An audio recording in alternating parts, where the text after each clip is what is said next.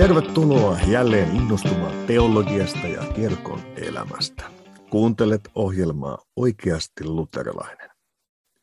Muutaman jakson tauon jälkeen palataan jälleen teemaan, jota olemme käsitelleet aiemmin neljän jakson verran. Puhutaan avainten vallasta tänään. Ja innokkaammat kuuntelijat ovat toki sieltä järjestyksessä jaksoja kuunnelleet ja sitten osa vähän maistellut sieltä täältä, että mitä täältä oikein löytyykään, mutta näin lyhyenä muisteluna niin sieltä ohjelman arkistoista saatat löytää neljä jaksoa, jossa on käsitelty teemaa aiemmin. On pysähdytty avainten vallan raamatullisten perusteiden ääreen, sitten vähän katsottu varhaisen kirkon elämää ja mitä kirkko isiltä sieltä löytyy. Ja sitten on kiihdytelty keskiaikaan ja sitten edellisessä jaksossa käsiteltiin oikeastaan tämmöisenä kiteytyksenä voisi sanoa, että avainten vallan teologia suorastaan koko reformaation teologian avaajana. Et ei muuta kuin arkistoa selailemaan ja kuuntelemaan ja muistelemaan, että miten siellä nämä menikään. Ja nyt jos et ole näitä jaksoja aiemmin kuunnellut, niin voi olla, että joku huomio ei samassa laajuudessa avaudu, mutta varmaan kyytiin pääsee kuitenkin. Nimittäin tänään on tarkoitus sitten tästä uskonpuhdistuksen maisemasta ja viimeksi tultiin siihen reformaation äärelle kiihdytellä sitten taas eteenpäin katsomaan, että miltä se elämä siellä näyttää ja mitäpä siellä sitten löytyy. Ja näitä teemoja on, on tänäänkin kanssani tutkailemassa pastori Juuso Mäkinen. Tervetuloa mukaan. Kiitos paljon. Okei, me ollaan käyty pitkää matkaa avaintevallan teologiassa.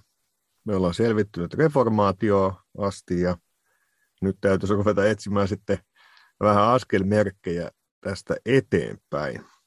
Ja nyt kun me pohditaan sitä uskonpuhdistuksen tilannetta ja oikeastaan sitä kirkkoista elämää sen, sen jälkeen, niin, niin mihin haluaisit avaintevallan teologiassa ja sen, sen kehityksen ja tilanteen ymmärtämisessä, niin mihin haluat meidän katseemme seuraavaksi zoomata? Mitä otetaan esille? No mä ajattelisin, että me voitaisiin ensin luoda vähän silmäystä siihen, mitä tapahtuu uskonpuhdistuksen kotimaassa Saksassa, uskonpuhdistuksen ja sitten avaintenvallan, niin kuin, uskonpuhdistuksen jälkeen avaintenvallan saralla, koska siellä tulee tiettyjä ideoita, jotka sitten vaikuttaa myöskin Ruotsin ja Suomen kehitykseen. Ja sitten me voitaisiin kuitenkin pääasiassa puhua tänään sitten Ruotsin, eli siis Suomen kehityksestä. Ja sitten 1800-luvulta eteenpäin toki siis vaan Su- Suomen alueen jutuista, koska ne sitten välittömämmin koskettaa meitä, mutta on hmm. ehkä ihan hyvä vilkaista sitä Saksaakin aluksi, koska siellä on meilläkin paljon opittavaa ja kiinnostavia juttuja. Hmm. Ja nyt kun me katsotaan sitä maisemaa, niin meillä on katsottu viimeksi tai tuli esiin vähän kuin Lutherin teologiaa oma, ja sitten on kautta myös tunnustustekstejä. Ja meillä on sitten tietty semmoinen käsitys, että mitä siellä on ollut tai, tai ei ole ollut. En tiedä aina, miten syvällinen se on, se kirkollinen elämä. Voi olla niin, että on luettu vaan sitten esimerkiksi, mitä se tunnustusteksti sanoo, mutta muuten ei ole ehkä oikein käsitystä siitä, että miten tämä avaintevallan teologia on sitten kirkollisesti elänyt uskonpuhdistuksen kirkossa. Silloin heti uskonpuhdistuksen jälkeisenä vuosikymmeninä. Ja siksi onkin, onkin kiinnostava pysähtyä siihen, että onko siellä jotain ehkä yllättävää meille tai miten se voisi vois avartaa käsitystämme tästä. No kyllä siellä varmasti on sellaista. Eli siis tota, no jos lähdetään sitä Saksasta, niin näin karkeasti sanoen voi sanoa, että uskonpuhdistus kaudelta tai sanotaan viimeistä, viimeistä ehkä vuodesta 1530 eteenpäin aina sinne 1700-luvun alkuun, niin yksityisrippi oli luterilaisilla säännönmukainen tapa valmistautua ehtoolliselle. Eli viimeksi puhuttiin siitä, että Luther ainakin näin niin kuin periaatteessa piti kiinni siitä, että rippi on vapaaehtoinen, ja luterilaiset koko ajan niin kuin periaatteessa myönsi tämän mutta sitten tunnustuskirjojen hengessä he sanoivat, että meillä ei ole tapana päästää ketään ehtoolliselle ennen kuin hän on ensin kuulusteltu ja sitten on ripittäytynyt yksityisesti. Eli siis luterilaisilla oli tällainen yksityisrippikäytäntö ennen jokaista ehtoollista. Ja se meni siis sillä tavalla, että ihmiset kävi viikolla ilmoittautumassa pappilassa, että seuraavana sunnuntaina haluan osallistua ehtoolliselle ja sitten sitä ennen ripille. Ja sitten lauantai-päivänä oli alkuiltapäivästä, ehkä yhden aikaan, kahden aikaan, ää, kirkossa rippivesper, eli tällainen lyhyt rukoushetki, jossa oli virsiä, raamatun lukua, harvemmin saarna, jossa, jossakin päin Saksaa oli niin kuin tämmöinen lyhyt rippipuhe. Ja sitten sen jälkeen nämä ripille ilmoittautuneet ja ehtoollisille ilmoittautuneet jäi kirkkoon, ja kirkossa oli siellä kuorissa edessä rippituoli. Ja tästä täytyy siis sanoa, että rippituoli ei ole siis roomalaiskatolinen keksintö, se on syntynyt 1500-luvun alussa ennen uskonpuhdistusta, mutta siis se ei ollut alun perin tällainen koppi, niin kuin elokuvista tiedetään, vaan avoin tuoli, kylläkin semmoinen koristeellinen tai niin kuin silmiinpistävä, mutta siis ihan avoin tuoli. Ja tällainen oli siis luterilaisissa kirkoissa. Ja pastori sitten istui sinne ja sinne tuli sitten ripille tulijat yksi kerrallaan hänen luokseen. Ja muiden piti sen aikana sitten rukoilla ja muuten valmistautua omaan rippiinsä, eivät saaneet yrittää kuunnella, mitä siellä keskusteltiin. Ja rippituolissa sitten pastori, pastorin oli määrä kuulustella lyhyesti katekismusta, ottaa selvää siitä, että onko ihminen tietoinen kristiuskon keskeistä asioista, katuuko hän syntejään, onko hänellä jotain erityistä tunnollaa, mistä haluaa ripittäytyä tai, tai näin. Ja sitten hän tota, rippilapsen ripin jälkeen julisti synnin päästön ja sitten tämä rippilapsi lähti pois ja tuli seuraava ja sitten seuraavana päivänä, eli sunnuntaina, he, sitten nämä ripittäytyneet tulivat kirkkoon ja osallistuivat ehtoolliselle. Viittasit tähän tunnustuskirkon lauselmaan, niin tästä on käsittääkseni ollut vähän tämmöinen kuin ikään kuin ahtaampi tulkinta ja sitten vähän laveampi tulkinta tämän, mitä sitä on sovellettu. Ja eikö juuri, että tämä, tämä niin kuin tiukempi tulkinta siitä, että, että todella täytyisi tehdä näin, että, että ennen ikään kuin jokaista ehtoollista tulisi ripittäytyä erikseen. Ja tästä me pikkusen on puhuttu myös, miten se sitten myöhemmin kirkollisessa kehityksessä osittain tulee sitten yhdistyä tähän ennen Jumalan palvelusta tapahtuvaan ripittäytymiseen. Hmm tai onko niin, että on ollut se ikään kuin alkuperäinen, miten on toimittu, ja sitten se jossain vaiheessa muodostuu myös tämmöiseksi, että se on niin kuin tavallaan esimerkiksi ensimmäistä kertaa, kun tulee ehtoolliselle. Tai todettu, että tämä ennen jokaista ehtoollista käyntiä, niin, niin siinä seuraus on ollut se, että, että ehtoollisen osallistumisen määrä sitten laskee tai se vähentää sitä merkittävästi ja sitten siinä on myöhemmin etsitty erilaisia tapoja, miten, miten voitaisiin niin kuin pitää näistä asioista kiinni kuitenkin ikään kuin, voisiko sanoa joustavammin. Onko, onko tämä se tilanne? No kyllä näin voi sanoa. Siis tuohon voisi ehkä vielä tarkentaa tuohon, mitä sanoit, että se, jos me nyt tilanteessa me alettaisiin vaatia sitä, että jokainen ripittäytyy yksityisesti, niin joka ehtoollista, niin se todella vähentäisi ehtoollisaktiivisuutta, mutta siis täytyy niin kuin ymmärtää, että mikä se on se kirkko ollut, jossa tämä yksi, pakollinen yksityisrippi on ollut käytössä. Niin sehän on ollut siis se kirkko, joka on ihan vasta ollut vielä Paavin alainen, jossa ihmiset on käynyt paaston aikana kerran ripittäytymässä ja pääsiäisaikana kerran ehtoollisella. Näin niin kuin yleisesti ottaen. Koko kaupunki on ollut kristitty ja kaikki on ollut pakko tehdä näin. Niin aluksi itse asiassa tämä luterilaisten niin kuin yksityisrippivaatimus ei mitenkään vähentänyt ehtoollisella käymistä, vaan siinä itse asiassa kävi päinvastoin, että siis ehtoollisella käytiin useammin kuin keskiajalla, mutta nyt ei kuitenkaan joka sunnuntai, vaan siis joitakin kertoja vuodessa tai kymmenisen kertaa vuodessa tai sitä luokkaa. Eli silleen me eletään nyt toista aikakautta, kun meillä ei enää ole pakollista yksityisrippiä ja seurakuntalaisia kehotetaan käymään joka sunnuntai ehtoollisella, niin se on niin kuin toisenlainen maailma, jossa tämä yksityisrippivaatimus ei ole samalla tavalla helposti toteutettavissa ilman, että se vaikuttaisi ehtoollisosallistumiseen. Hmm. No nyt seurakunta elämän kannalta tällä yksityisellä ripillä on varmasti monenlaisia hyviä vaikutuksia. Että ihmisillä aito mahdollisuus käsitellä asioita, että on yksityisen ripin kulttuuri ja, ja tämä, että sä voit käyttää tätä lahjaa ja ja tuoda ne Jumala eteen ja kuulla synninpäästön sanan. Ja samalla on tietysti myös mahdollisuus pastorille ottaa sitten semmoisia asioita kirkkokurin ominaisuudessa esille, jossa sitten jos on, on ongelmia, jotka tulee ottaa esille seurakuntalaisen kanssa tavalla, kun tietää paremmin, että missä oikein mennään ja mitä teemoja on pinnalla. Juuri näin, että, että siis tämä on just se syy, minkä takia luterilainen kirkko piti kiinni tästä säännöllisestä yksityisripistä, että se on, se on valtava aarre, se on evankeliumi yksityiselle ihmiselle, ja sille täytyy löytää kiinteä paikka kirkon elämässä, ja sitten toinen oli just tuo tämä kirkkokuri, mistä puhuit, eli se mu- käytäntö muotoutui sellaiseksi, että pastorilla on käytössään niin sanotusti pieni panna, eli ekskommunikaatio, eli hän voi evätä ehtoollisen ja sitten tietysti myös sen edeltävän synninpäästön, jos seurakuntalainen elää vaikka jossain yleisesti tunnetussa synnissä. Ja sitten Saksassa tilanne monien kiistojen mukaan jälkeen sitten vakiintui niin, että oli sitten isommat alueelliset konsistoriot, vähän niin kuin vastaisi ehkä meidän tuomiokapituleja, joilla sitten oli myöskin valtuus erottaa kokonaan seurakunnasta, eli julistaa pannaan tai puhutaan isosta, isosta pannasta.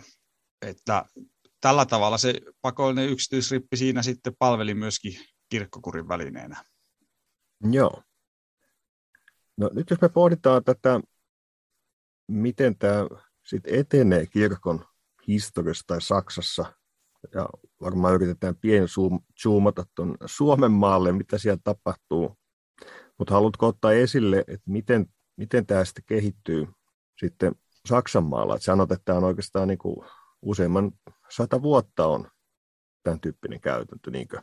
Joo, siis näin karkeasti ottaen voi sanoa, että, että viimeistään 1530 vuodesta eteenpäin luterilaiset yleisesti alkaa kirkkojärjestyksissään pitää kiinni siitä, että pitäisi olla yksityisrippien ehtoollista, ja sitten vasta 1600-luvun lopulla tämä alkaa tämä tilanne murtua.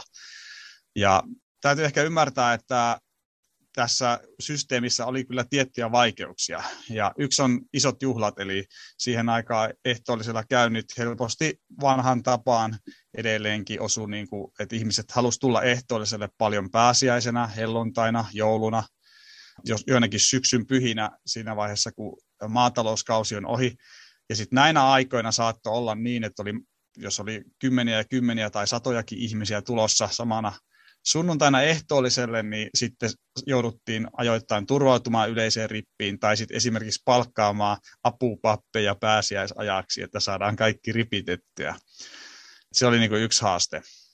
Luterilaiset yritti kyllä opettaa ihmisiä, että tulkaa tasaisesti pitkin vuotta, mutta tavallaan tämä maatalousyhteiskunnan rytmi jonkin verran potki siinä vastaan.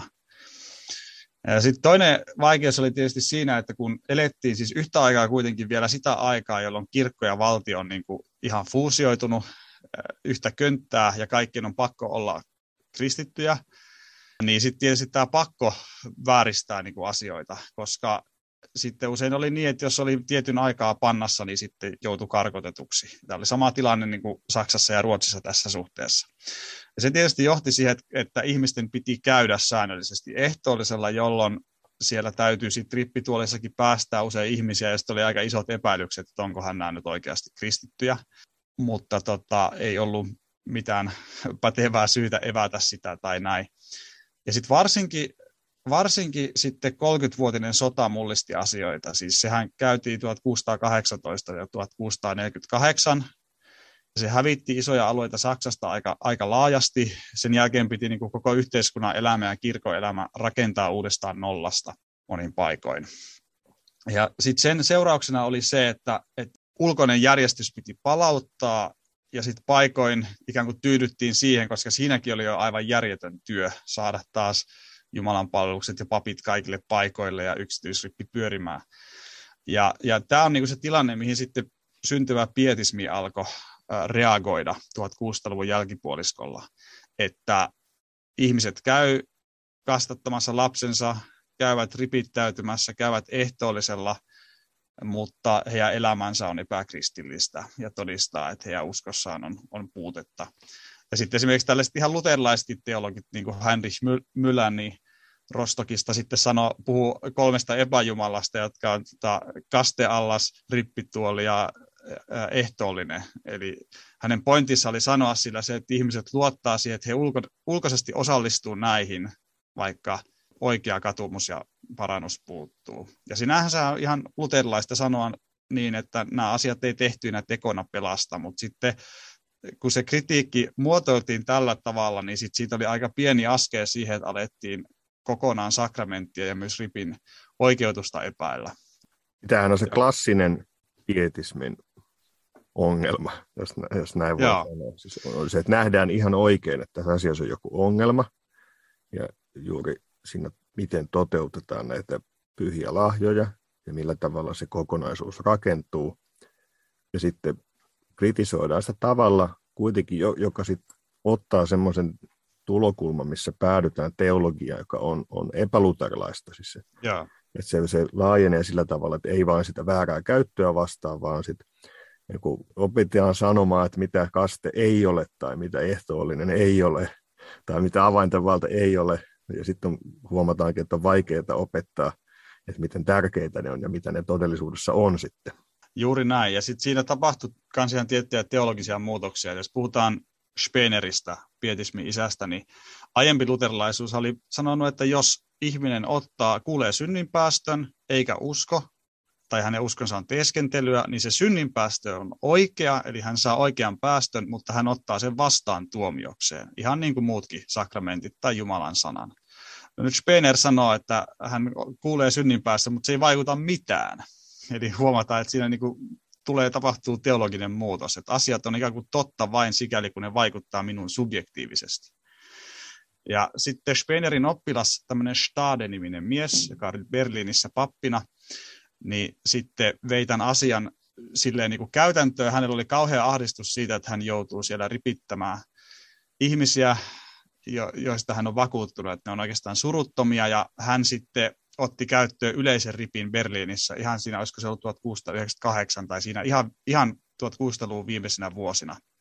Ja, ja sitten siellä niin kaupungin tämmöiset liberaalit ja vapaamieliset asettu tämän pietistin puolelle, että kyllä meidän on, pitää päästä ripittäytymään yleisestä ripissä. Ja, tota, ja, ja sieltä se niin kuin lähti sitten, sille antoi ruhtinashuone poliittisista syistä sitten tilaa, ja se alkoi sitten sieltä levitä pikkuhiljaa, mutta aiheutti ison reaktio keskustelun Saksan luterilaisuudessa, että pietistit halusivat luopua yksityisestä ripistä, koska he epäilivät yksityisen synninpäästöoikeutusta, eivät halunneet suruttomille julistaa päästöä, tai toisaalta ei enää uskallettu myöskään sit evätä synninpäästöä ja ehtoollista. Ja sitten siirryttiin sen takia tähän yleiseen rippiin. Ja tällä Stadellahan on esimerkiksi tämmöinen hirvittävä sanonta ollut, että rippi tuoli saatanan tuoli helvetin kuilu. Beichtstuhl, Satanstuhl, Höllenpfuhl saksaksi. Ja tota, niin kuin ymmärtää, että sitten jo pian niin kuin hänen seuraajansa, seuraavat kaverit sitten epäilee jo kokonaan sitten synninpäästö ja ripin ja kaiken oikeutusta. Ja nämä ajatukset sitten rantautuu aika pian myös Ruotsiin ja Suomeen. Joo, ehkä haluan nostaa juuri tuon subjektivismin tuossa nyt vielä, vielä esiin, missä tässä on tietysti monta teologista asiaa, mihin tarttua. Mutta tässähän on se klassinen sitten tämmöisen kuin tunnustuksellisen luterilaisuuden ja pietismin välillä oleva kiista. Ja mitä jostakin muista vinkkelistä voi olla niin kuin ensin hankala saada kiinni, että miten ne noin tiukkoja nuo luterilaiset nyt on tuosta ja miksi ne tuosta taistelee. Mutta se on, se on nimenomaan kyse siitä, että, että jos on tämmöinen ajatus, että, että vasta kun mä oon täysin oikealla tavalla koen tai voin olla varma siitä, että mun pyhyyteni tila on oikea tai mun uskoni on täysin oikealla, oikeanlainen, mm. niin sitten mä voin uskoa, että tuo lahja on minun kohdallani totta. Kyllä. Ja sitten se kysymys on, että miten synnin hädässä oleva ihminen, että mihin hän laittaa toivonsa sillä.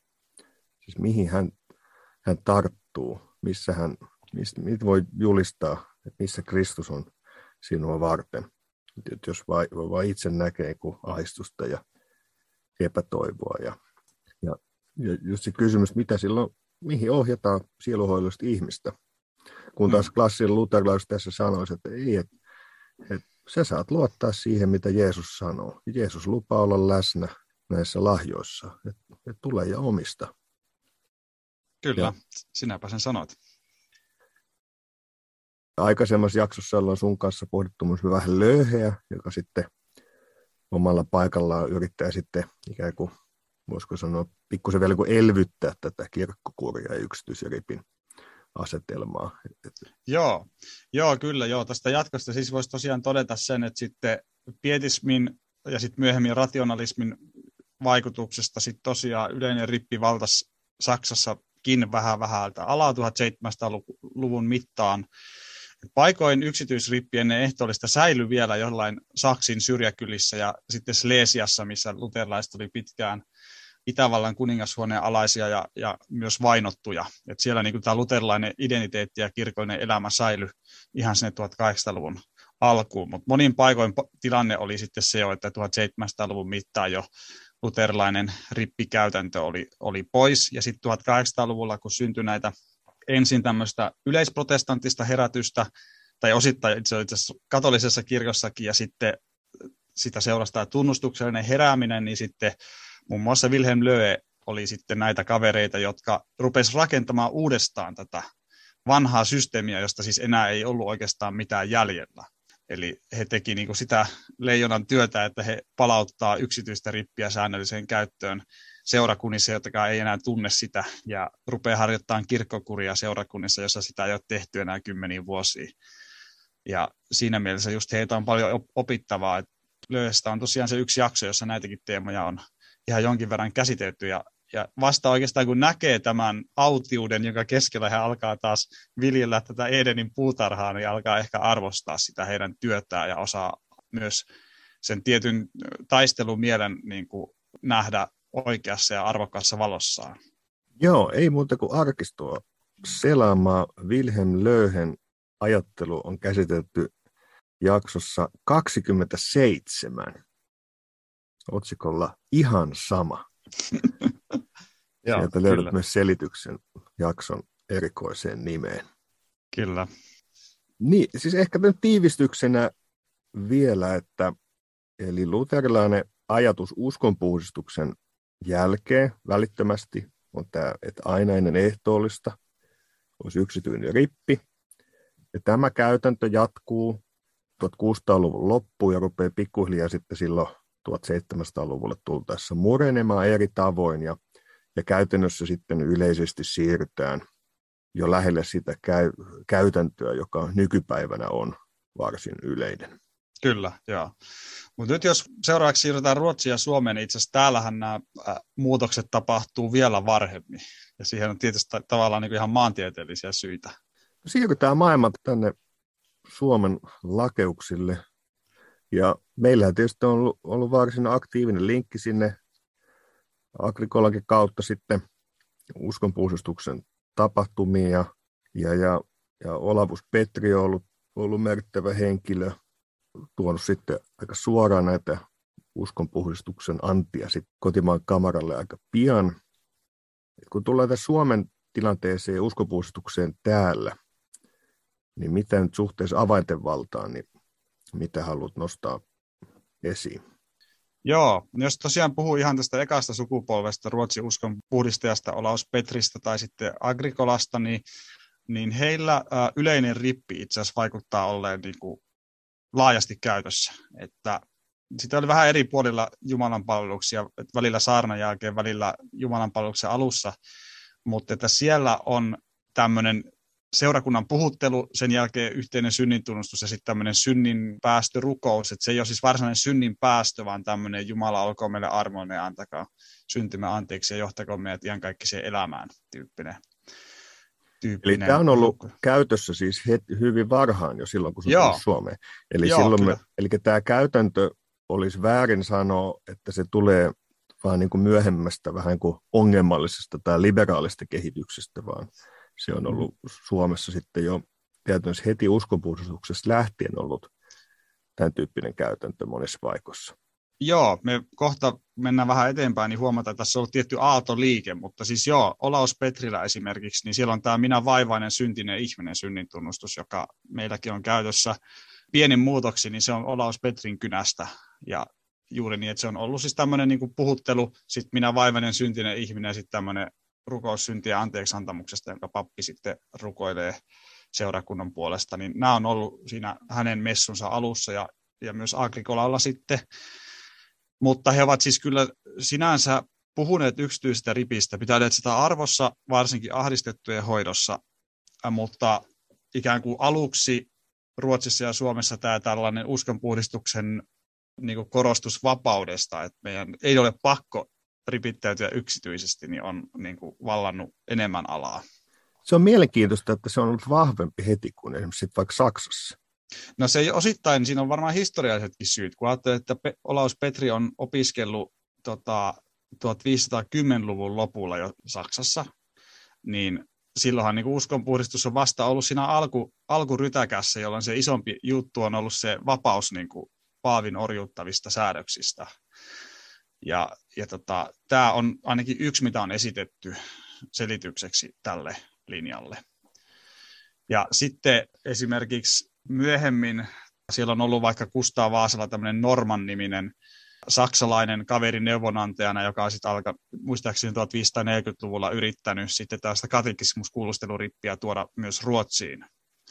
Ja tämä, tämä tällainen pyrkimys sitten vahvistui Ruotsissa ja Suomessa 1500-luvun loppupuolella. Juhana kolmas nousi kuninkaaksi sitten 1570-luvulla ja, ja hän pyrki niin kuin luomaan tällaista tietyllä tavalla synteesiä luterilaisuuden ja roomalaiskatolisuuden välillä. Ja se näkyy sitten kirkollisissa pyrkimyksissä niin, että kun aiemmin oli ikään kuin korostettu enemmän tätä vapautta tai todettu, että yleinen rippi on normaali tapa ehtoolliselle, mutta yksityisrippiäkin saa käyttää ja se on hyvä juttu, niin Juhanan kaudella sitten alettiin vaatia, että, että yksityisestä ripistä tulisi tavallinen tapa valmistautua ehtoolliselle. No, ne, jotka tietää Ruotsin kirkkohistoriaa, muistaa, että, että sitten jo Juhanan kuoltua oli Uppsalan kokoukset, jossa sitten Juhanan veli vallan anastaja Karle, myöhempi Karle 9 sitten äh, sanoi, että Augsburgin tunnustuksen pitää mennä ja tuomittiin Juhanan aikaiset liturgiat ja otettiin niin sel- selkeää eroa sitten kaikkeen roomalaiskatoliseen, niin tämä yksityisrippipyrkimys kuitenkin niin säilyi siinä vielä, mutta sitten 1600-luvulla se alkoi jo painua sitten taas unholaan. Että Suomessa esimerkiksi sitten jo 1620-30-luvulta eteenpäin käytännössä puhutaan vain yleisestä ripistä. Ja yksi iso haaste meillä verrattuna Saksaan on tietysti etäisyydet. Että kun meillä saattaa olla niin, että pitäjäläisillä on kilometrien tai kymmenien kilometrien matka kirkolle, ja se normaali systeemi oli se, että edellisenä päivänä oltaisiin käyty siellä ripittäytymässä ja sitten tullaan uudestaan messuun, niin se oli monille suomalaisille yksinkertaisesti mahoton. Ja sitten taas jos kaikki tulee sunnuntai-aamuna, niin ei, ei ripittää kunnolla rauhassa kaikkia. Mm. Niin tämä on niin kuin erilainen systeemi kuin Saksassa, missä on niin kuin pieni kylä ja sen keskellä seisoo kivikirkko, niin se on ihan eri tavalla mahdollista, että ihmiset tulee Aivan. ja sitten uudestaan.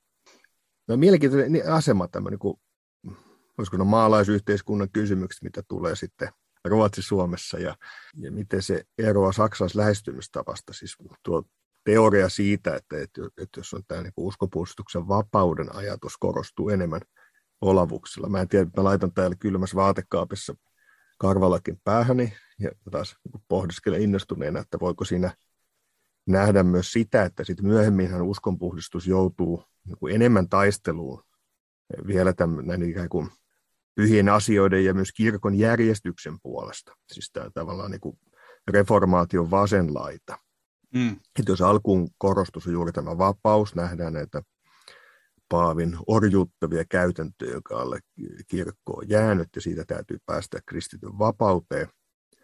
Ja sitten nähdään yhä enemmän sit historiassa, joka korostuu ehkä siellä Saksassa, Kyllä. miten sitä vapautta käytetään väärin. Siksi on enemmän niin kuin tarve luoda myös semmoisia järjestyksiä, jotka ylläpitävät sitä oikea kirkon elämää, oikea kirkon järjestystä niin, että tätä vapautta niin kuin ei vedetä romukoppaan siitä hyvää ja pyhää, mitä Jumala on antanut.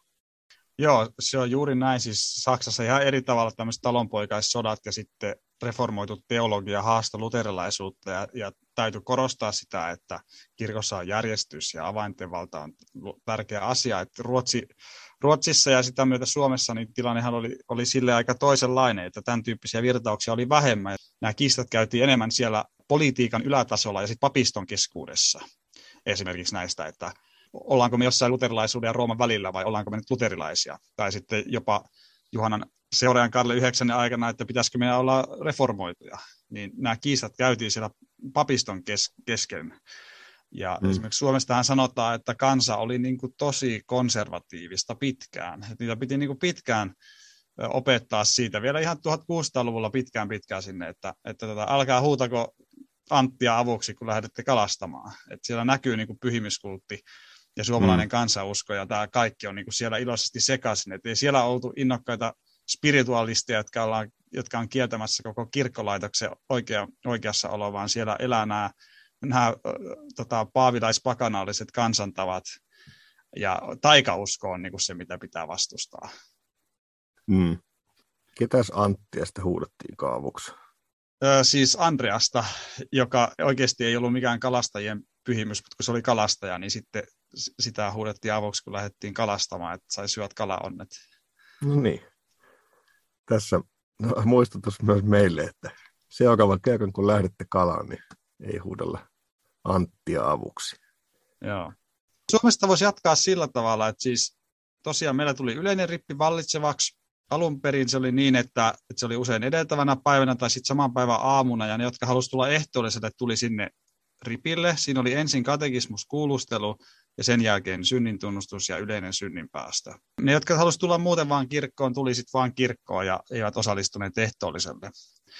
Mutta sitten 1600-luvun lopulla alkoi kehittyä tämmöinen niin kirkonkirjakäytäntö, että alettiinkin pitää erillisiä katekismuskuulusteluja, esimerkiksi kinkereiden yhteydessä tai tiettyinä pyhinä, että kansa tuli kirkkoon, niille opetettiin katekismusta ja sitten kaikkien täytyy osata lausua ulkoa kymmentä käskyä ja uskon tunnustusta ja isänmeitä ja, ja niin edespäin. Ja sitten laitettiin kirkon kirjoihin merkintä, kuinka hyvin kukakin osasi mitäkin. Ja sitten sitä myötä, kun ihminen tuli ehtoolliselle tai ilmoittautui, että haluan osallistua ehtoolliselle, niin ei tarvinnut siinä yhteydessä välttämättä enää kuulustella, vaan katsottiin kirkonkirjasta, että ohaa, okei, okay, Matti Pekan poika osaa nämä kohtuullisesti, että nyt riittää pelkkä ripittäytyminen. Ja, ja tämä niin kuin sitten vaikuttaa sillä tavalla, että sit seuraavalla vuosisadalla niin kuin tämä ensi, eli 1700-luvulla ensikertalaisilla sitten tämä kuulustelu ja on niin kuin isompi ja sitä edeltää opetusjakso, jonka jälkeen on sitten yleinen rippi ja eka ehtoollinen, eli tämä, silloin syntyy niin sanotusti rippikoulu. Ja se rippi siis siinä viittaa tosiaan siihen, että ensin opetetaan katekismusta ja sitä kuulustellaan, sitten mennään yleiselle ripille ja sitten on eka ehtoollinen. Mä hei, haluan vähän palata. Voi olla, että tämä karvalakki mun päässäni sumentaa vähän ajattelua. Mä palaan vielä siihen, että siis kysymys siitä, että milloin voi mennä ehtoolliselle. Jos oli viittaus siihen Saksan tilanteeseen, että täytyy olla yksityinen rippi ennen ehtoollista aluksi, ja että tämä on tavallaan se, mitä tunnustuskirjojen käytäntö, mihin sillä viitataan silloin, ja tuota, kuulustellaan jokaista. Ja nyt kun tullaan Suomeen, sä että se on vapaampi se käytäntö, eli kun Olaus Petrin järjestyksessä, niin pystyykö tulemaan ehtoolliselle ilman yksityistä rippiä? Pystyy, joo, kyllä. Kyllä. Ja tota, sitten on tämä viittaus oli tämä, että tämä Juhana, kolmannen kausi, ja, tulee, ja tämä ihan kun haetaan yhteyttä roomalaiskatolisen ja luterilaisen ja muun käytäntöjen välillä, ja hän sitten ajoi tätä yksityisestä ripistä vaatimusta, Kyllä. Mutta, ja, mutta se koettiin ongelmana. Ja, ja nyt kuitenkin itse on se käytäntö, että missä täytyisi käydä sitten ripittäytymässä ennen ehtoollista. Eli siis missä vaiheessa se tulee.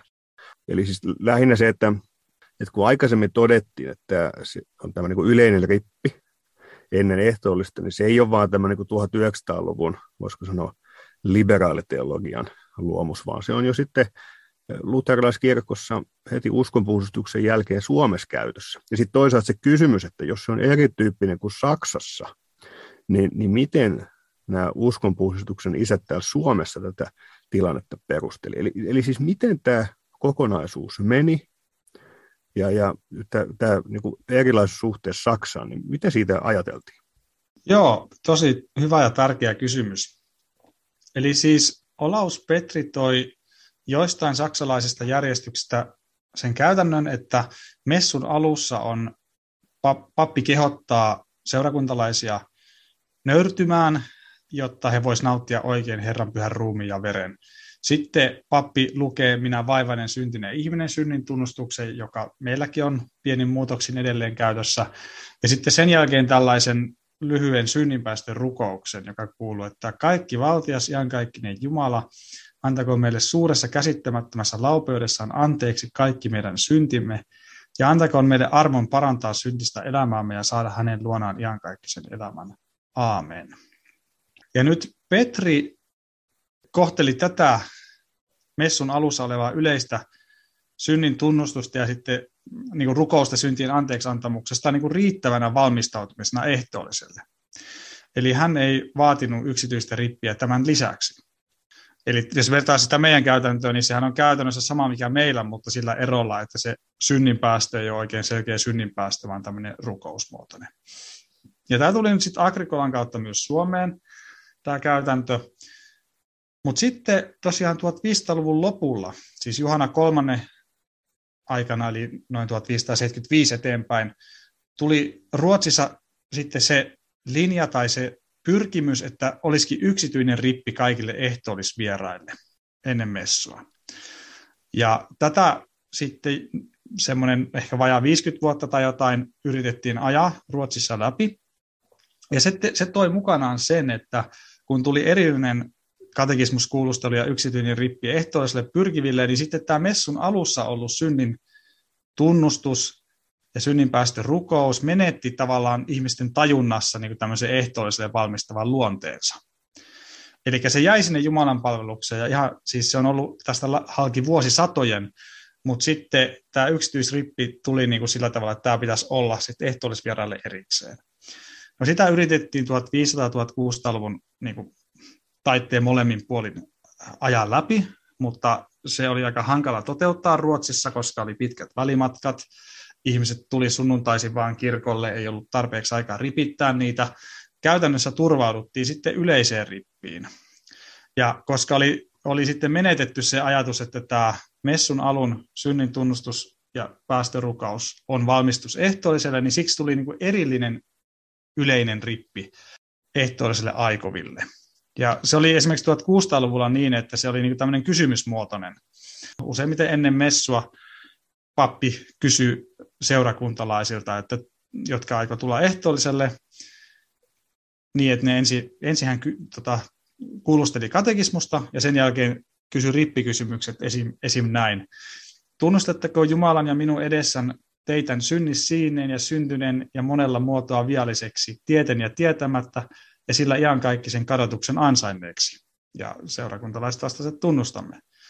Sitten kysyttiin, että pappi kysyi, että kadutteko syntejänne, tahdotteko kääntyä ja parantaa tapanne, uskotteko Jumala, että Jumala on teille armoinen ja antaa syntinen anteeksi Kristuksen tähden, tahdotteko antaa anteeksi kaikille, jotka on teitä vastaan rikkoneet, ja uskotteko, että minun anteeksi antamukseni, joka teille julistan, on myös Jumalan anteeksi antamus. Ja kansa, jotka tuli tulossa ehtoolliselle, vastasi näihin, että uskomme, ja sitten pappi julisti ihan oikean yleisen synnin päästön kaikille, että, että tämän tunnustuksenne nojalla päästän teidät synneistänne isän ja pojan ja pyhän hengen nimen.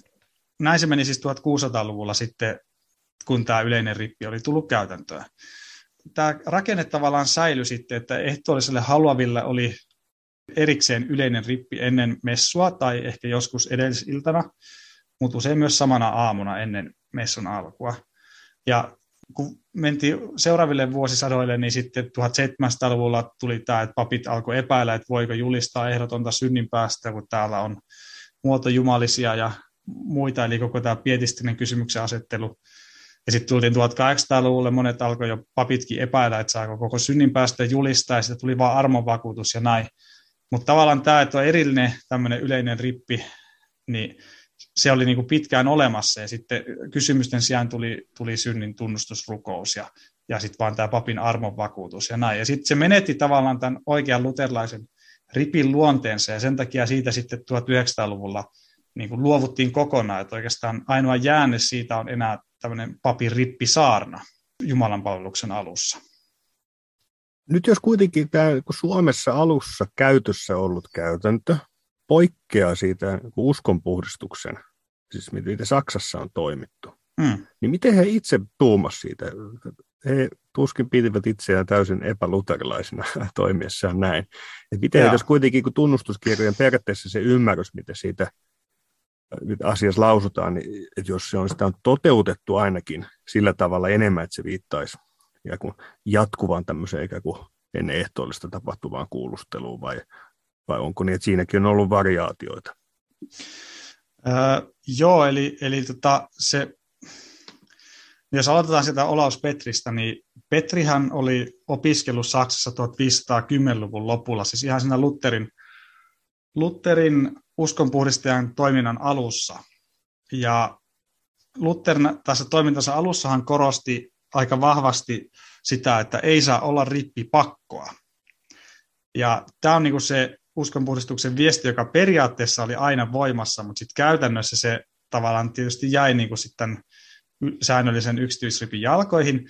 Ja tämä on nyt se, mitä Petri niin kuin toistaa, että ei voi vaatia yksityisrippiä kaikilta, että siksi tämä yleinen rippi riittää.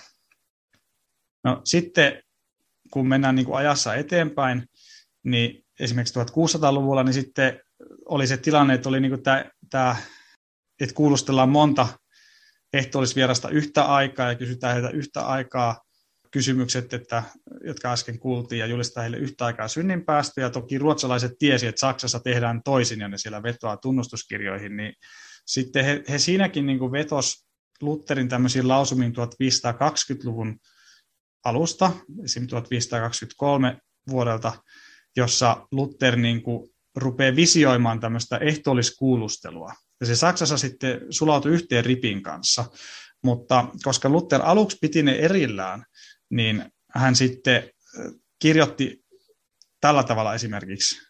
Minusta riittää, että tämä kuulustelu tai tutkiminen tehdään kerran vuodessa sille, joka pyytää päästä ehtoolliselle. Pyytäjä hän saattaisi olla niin ymmärtäväinen, että häntä, tarvi, että häntä tarvitsisi kuulustella vain kerran elämässään tai suorastaan ei koskaan. Eli näin niin kuin Luther 1523 totesi, niin sitten ruotsalaiset vetosivat niin tähän, että, että meillä on joo kyllä ehtoolliskuulustelu, mutta, mutta se tapahtuu sitten yhtä aikaa monen kanssa ja tämä ei ole mikään jumalainen pakko, että on pakko olla tämä yksityisrippi. Mm koko ajan on siis se käytäntö, että täytyy ripittäytyä, mutta sitten yleisesti, siis yhteisellä ripillä. Joo.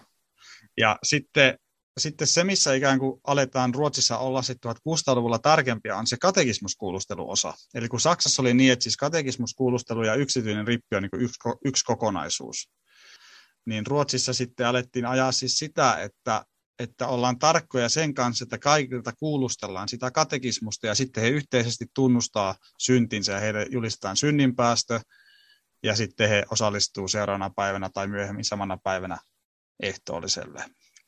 Ja nyt sitten tämä katekismuskuulustelu ikään kuin alkaa elää omaa elämäänsä, kun aletaan pitää kirkonkirjoja. Eli kuulustellaan ja sitten merkintää kirkonkirjoihin, kuinka hyvin kukin osaa, ja kun tulet ehtoolliselle, niin tarkistetaan, että onko syytä nyt tässä vielä tentata, että miten hyvin osaat kristinoppisi vai voitko suoraan ilmoittautua yleiseen rippiin ja sitten sen jälkeiseen ehtoolliseen. Joo, mutta siis siinä matkan varrella se käytäntö on siis usein, että tulee ripittäytyä, mutta se ei ole yksityinen, vaan yhteinen, ja se on sitten usein saattaa olla vaikka lauantaina. Joo, kyllä, juuri näin. Ja milloin tämä käytäntö sitten alkaa muuttumaan, ja missä vaiheessa esimerkiksi sitten suhteessa vaikka Jumalan palveluksiin se ikään kuin rippi yhdistyy siihen. Miten uusi asia se on? No se on suhteellisen uusi. Vasta muistaakseni 1900-luvun alussa annetaan sellainen mahdollisuus, että yleinen rippi voi, sen voi yhdistää ehtoollisjumalan palvelukseen. Ja niin kuin periaatteessa tällainen niin kuin periaatteellinen edellytys, että, että täytyisi niin kuin ilmoittaa osallistuvansa ehtoolliselle säilyy jossain kirkkolaissa muistaakseni 1960-luvulle asti, mutta käytännössä sitä ei ollut noudatettu kauhean hyvin. Mutta että tämä, tavallaan tämä niin tällainen yhteys tähän vanhaan katekismuskuulusteluun saatiin, että tähän sisältyisi tämmöinen kirkkokurillinen elementti, että ehtoollinen voidaan evätä, niin se oli käytännössä niin kuin hukkunut jo aikaisemmin. Ja esimerkiksi sitten jo 1800-luvulla monin paikoin oli sillä tavalla sitten, että ne synninpäästöt, mitä Suomessakin papit julisti yleisen ripin yhteydessä, niin ei oikein ollut mitään synninpäästöjä. Että ne oli sellaisia raamatun lausesikermiä, että ei niin kuin papitkaan enää monin paikoin sitten tienneet, että heillä on tehtävä ja valtuutus todella saarnata synnit anteeksi, julistaa ne anteeksi annetuiksi isän ja pojan ja pyhän hengen nimeen. Että niin nykyään sanottaisiin armon vakuutus. Kyllä joo, joo, juuri näin. Mutta että ihmiset ikään kuin saattoi kutsua synninpäästöksi sellaista, mikä luterilaistaan oikeastaan ei ole synninpäästö, vaan armon vakuutus tai jotain muuta. Okei, eli ennen kuin sotkin ajatuksesi, niin puhuttiin tästä tätä rippikouluun liittyen siitä käytännössä, mihin sisältyy myös tämä, tämä katekismuskuulustelu ja, ja tavallaan oikeastaan niin kuin monessa paikassa edelleen se on se hetki, milloin sitten voidaan ikään kuin itsenäisesti voi tulla ehtoollisen viettoon. Erillinen asia sinänsä ripittäytymisestä, mutta tämmöinen askel tässä kokonaisuudessa. Joo, kyllä. Ja siis oikeastaan siitä voisi vielä kertoa sen, että siis alun perin, tai ihan heti niin sanotusti konfirmaatio, eli tämä rippi, rippikoulun jälkeinen siunausakti, ei, ei edes aina liittynyt siihen aluksi. Et se kehitys oikeastaan meni näin, että tästä kaikkia koskevasta katekismuskuulustelusta kehittyi rippikoulu, eli että kuulustellaan tai opetetaan ensin ja sitten kuulustellaan tarkemmin ensikertalaisia, ja sitten vasta 1700-luvun myötä tähän aletaan yhdistää konfirmaatiota. Ja se oli usein nimenomaan pietistipappien suosima juttu, koska siinä ikään kuin katsottiin tai panettiin niin kuin paino sille, että se rippikoululainen sitten todella lähtee seuraamaan Jeesusta ja antautuu ja tekee päätöksen, uudistaa kasteen liittonsa ja tämän, tämän tyyppisiä mm. fraaseja sitten siinä käytettiin. Ja tätä kautta niin kuin tämä meidän rippikoulukonfirmaatiosysteemi sitten alkaa kehittyä. Niin, tavallaan ihan luonnollinen ajatus halutaan ikään kuin tukea ihmisten hengellistä kasvua ja sitten sit siitä voi tulla myös vähän ongelmallisia termiä, kun puhutaan vahvistamisesta, konfirmaatiosta, jossakin lukee vaikka kasteen vahvistaminen, että hetkinen, mikä, mikä juttu se oikein on. Hmm. Me voitaisiin ehkä vielä ennen kuin mennään sitten suomalaisen pietismiin ja 1800-lukuun ja näin edespäin, niin voitaisiin ehkä vielä vähän peruuttaa takaisin sitten siihen, miten kirkkokuri liittyy Suomessa rippiin tai ylipäänsä tähän, miten se avaintevallassa jäsentyy tässä 1500, 1600, 1700-luvulla. Joo, eli tuossa oli jo viittasit siihen, että tämä yhteys vallanpitäjän kanssa tuo monenlaisia ongelmia myös tässä suhteessa. Mitä Kyllä. on hyvä nostaa esiin? No se, on, se on ehkä se hyvä niin kuin nähdä, että, tuohon aikaan niin kuin periaatteessa luterilaiset tunnustaa, että Jumalan valtakunta on niin kuin hengellinen todellisuus, kirkko on hengellinen todellisuus, jolla toki on niin kuin maallisia ilmenemismuotoja Jumalan palveluksessa, sakramenteissa, sananjulistuksessa, kirkon virassa, ja sitten, että valtiolla on eri valta. Mutta käytännössä nämä asiat oli iloisesti sekaisin. Ja se näkyy sitten nimenomaan kaikkein rumimmillaan kirkkokuriasioissa. Niin, että 1500-luvulla kirkkokurin piirissä oli lähinnä kaikkein äärimmäisimmät rikokset, siis luokkaa murha ja eläinten, eläimiin sekaantuminen. Ja sitten oli 1600-luvulla pyrkimystä sitten laajentaa tätä, että oikeasti ne asiat, mitä Jumalan sana tuomitsee synniksi, mutta siellä oli jatkuvasti se ongelma, että maalliset viranomaiset saattoivat määrätä tekemään julkirippiä ja sitten myöskin niin, että näihin tähän julkiseen parannukseen liitettiin usein esimerkiksi rahasakkoja tai sitten kirkon ovella seisottamista, eli tällaista häpeärangaistusta, ja, ja, tai sitten näitä niin kuin jalkapuuta tai vitsarangaistuksia. Siis kaikkea tällaista, että, että kun siihen tulee tavallaan tämä väkivallan ja pakon elementti mukaan, niin mm. sittenhän se vääristää kaiken kristillisen, tuhoaa eli, sen. Eli onko tilanne se, että se vallanpitäjä määräsi myös kirkollisia rangaistuksia vai sitten kirkon edustajat määräsi myös valtiollisia rangaistuksia vai onko se tilanne se, että ne saattaa olla sama henkilö joskus tai mikä se tilanne on? Tilanne on ehkä pikemminkin se, että näitä asioita on niin hyvin hankala pitää erillään, koska kaikkien on pakko olla kristittyjä ja valtio on niin jossain määrin myös mieltä olevansa kristillinen. Eli se pakko niin kuin toimii vähän niin kuin molempiin suuntiin, että välillä niin, että kirkolliset viranomaiset määrää myös vaikka sakkorangaistuksia ja välillä myös niin, että maallisen tuomioistuin tuomitsee maalliseen rangaistukseen ja lisäksi julkirippi ja määrittelee ehkä jo myös, että mitä ruumiillisia rangaistuksia tai, tai raharangaistuksia siihen julkirippiin liittyy. No tähän, tässä sitten 1600-luvun lopulla Karle 11 aikaa tuli kirkkolaki, jossa sitten ja, ja muutenkin uudistettiin lainsäädäntöä siihen suuntaan, että julkirippiin saa tuomita vain, jos on ensin tuomittu maallisessa tuomioistuimessa, eli käytännössä järjestys meni sen, siitä eteenpäin niin, että ensin maallinen tuomioistuin käy, tutkii keissin, jos se antaa tuomionsa, niin sitten tulee julkirippi. Ja se tavallaan niin kuin ehkä edesauttoi vähän siihen suuntaan, että nämä asiat jollain tavalla pysyisi erillään, mutta toisaalta luotiin tavallaan tällainen niin kuin maallisen tuomioistuimen ja kirkollisten tuomioistuinten välinen niin kuin kytkös sille ihan niin kuin paperillakin jo. Ja sitten niin se kaikkein mun mielestä hankali asia oli se, että kun ajattelee, että se kirkon ajatus olisi, oli, olisi tämä, että, että jos on julkisyntinen, niin häneltä evätään ensin ehtoollista ja pyydetään, että hei, paranna tapasi ja sitten julistamme sinulle synnin päästä ja pääset takaisin ehtoollisyhteyteen. No sitten jos hän kieltäytyy ja se jatkuu pitkään, niin sitten todetaan, että okei, sä oot nyt toistaiseksi ulkopuolella. Eli julistetaan pannaan.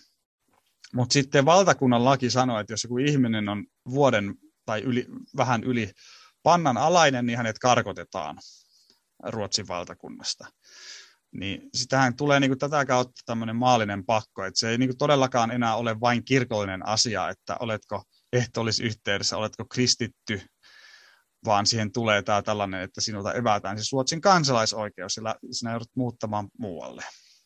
Niin siinähän väistämättä käy niin, että sideavain niin kuin ei mitenkään enää voi olla ihmisten mielissä, vaan niin kuin Kristuksen rakkauden pedagogiikan väline, jota pyhä mm. henki käyttää suruttomia herättämiseksi, vaan siitä tulee väistämättä, niin kuin, että siellä seisoo kuningas miekkansa kanssa ojossa, että käänny kurja tai lähde. Mm. Joo, niin kuin totesit, niin tämä kirkon ja valtion suhde oli aika iloisesti tai vähemmän iloisesti sekaisin. Joo. No tästä voisi ehkä sitten jatkaa, että tosiaan ehkä 1600-luku oli niin kuin sitä aikaa, kun tämä kirkkokuri otettiin Ruotsissa ja Suomessa kaikkein eniten tosissaan. Mutta siinä alkoi sitten olla myös niinku tämmöisiä muitakin kuin nämä, nämä pako, pakon aiheuttamat vääristymät. Yksi oli se, että aatelisia alettiin suosia, että esimerkiksi niin, että aviorikostapauksessa tavallinen ihminen joutuu tunnustamaan syntinsä Jumalan palveluksessa ja saa siitä synninpäästön siinä seurakunnan läsnä ollessa ja lupaa, lupaa parantaa tapansa mutta sitten aatelinen saakin tehdä kaiken tämän sakastissa ja sitä ilmoitetaan ainoastaan saaratuolista jälkikäteen. Ja tämmöinen niin henkilön katsominen on tietysti sit, sitten niin ihan kamalaa, koska siinä katoaa kokonaan se, että kaikki on Jumalan edessä itse asiassa samalla viivalla. Ajatellen, sillä on mitään etua suhteessa köyhään torppariin tai johonkin muuhun.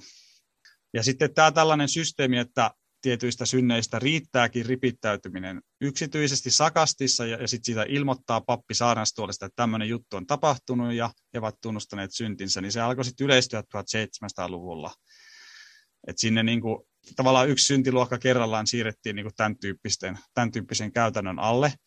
Ja niin sitä sitten kävi, että 1800-luvulla ja 1900-luvun alkuvuosikymmenä käytännössä enää rikolliset ja aviottomat äidit ripitettiin tällä tavalla pakollisesti yksity, yksityisesti ja sitten siitä ehkä ilmoitettiin seurakunnalle tai sitten enää ei, mutta että ikään kuin se kirkkokurin ala kapenee niin kuin ainoastaan rikollisiin ja sitten aviottomiin äiteihin, mikä on niin kuin tietysti kamalaa, että, että tota, maailmassa on hyvin paljon muitakin syntejä kuin vain ne, jotka päätyy myös vankilaan, tai sitten, että jos tapahtuu kuudennen käskyn rikkominen, niin totta kai siinä pitäisi olla myös se isä, sitten yhtä lailla syytettynä.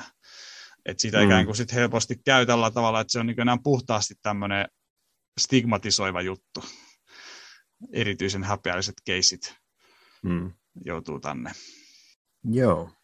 No tässä viitattiin aikaisemmin jo tuohon pietismiin ja sen moninaisiin muotoihin, mihin, mihin ei ole mahdollista kaikkiin kauhean syvällisesti mennä, mutta että myös tämän avaintenvallan teologian suhteen, niin se kuitenkin pietismin historia ja pietismin painotukset siihen liittyy kuitenkin monin osin, niin varmaan siitä on hyvä jotain nostaa esiin.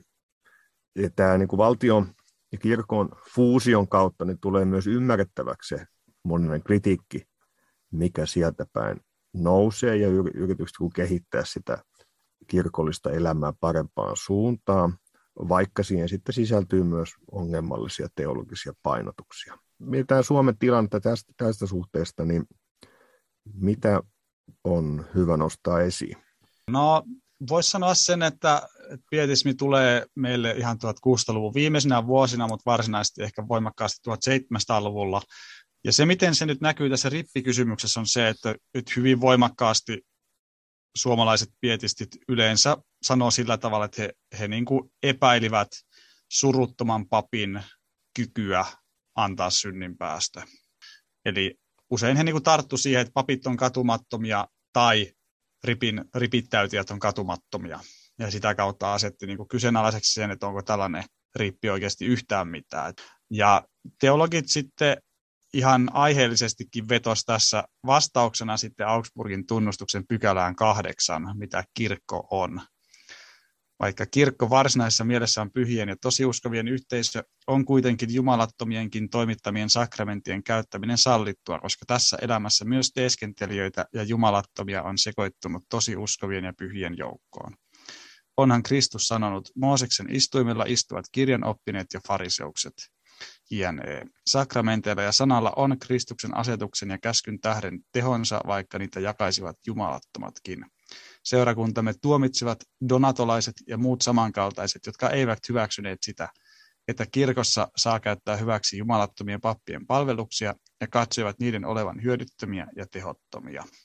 Joo, se on tärkeä periaate myös tämä donatolaisuuden torjuminen. Sitä sitten tietysti joskus nykyaikana ikään kuin sovelletaan sillä tavalla, että sillä ei ole niin mitään merkitystä, miten pastori toimii ja mihinkä ei tulisi puuttua, mitä sillä tietenkään ei tarkoiteta, vaan, mm. vaan sitä, että jos myöhemmin kuulet, että pastori on ollut lankemuksen tilassa tai elää täysin niin kuin epäkristillistä elämää ja, ja julistaa uskontunnustuksen vastaisia asioita, niin sinun ei tarvitse miettiä, että oliko hänen toimittama e-, ehtoollinen oikea ehtoollinen, voit luottaa, että Jeesuksen lahja on totta ja oikein ja saat sen, mitä siinä, siinä luvataan. Mutta täysin toinen asia on sitten, että tulisiko mennä semmoiseen paikkaan, jossa pastorit toimivat kuvatulla tavalla. Niin. Sitä siinä ei, ei kehoteta suoraan tekemään, tai että kirkollinen elämä täytyisi niin, niin rakentua. Kyllä. Ehkä voisi vielä jatkaa näistä, tästä pietismistä sillä tavalla. Tämmöinen kiinnostava vastaesimerkki Saksan Stadelle, joka pietistinä epäili yksityistä rippiä ja sitten siirtyi yleiseen, niin on Abraham Akrenius, joka teki niin kuin tavallaan toisen, saman matkan toiseen suuntaan. Eli hän oli 1700-luvun merkittävä pietistipappi.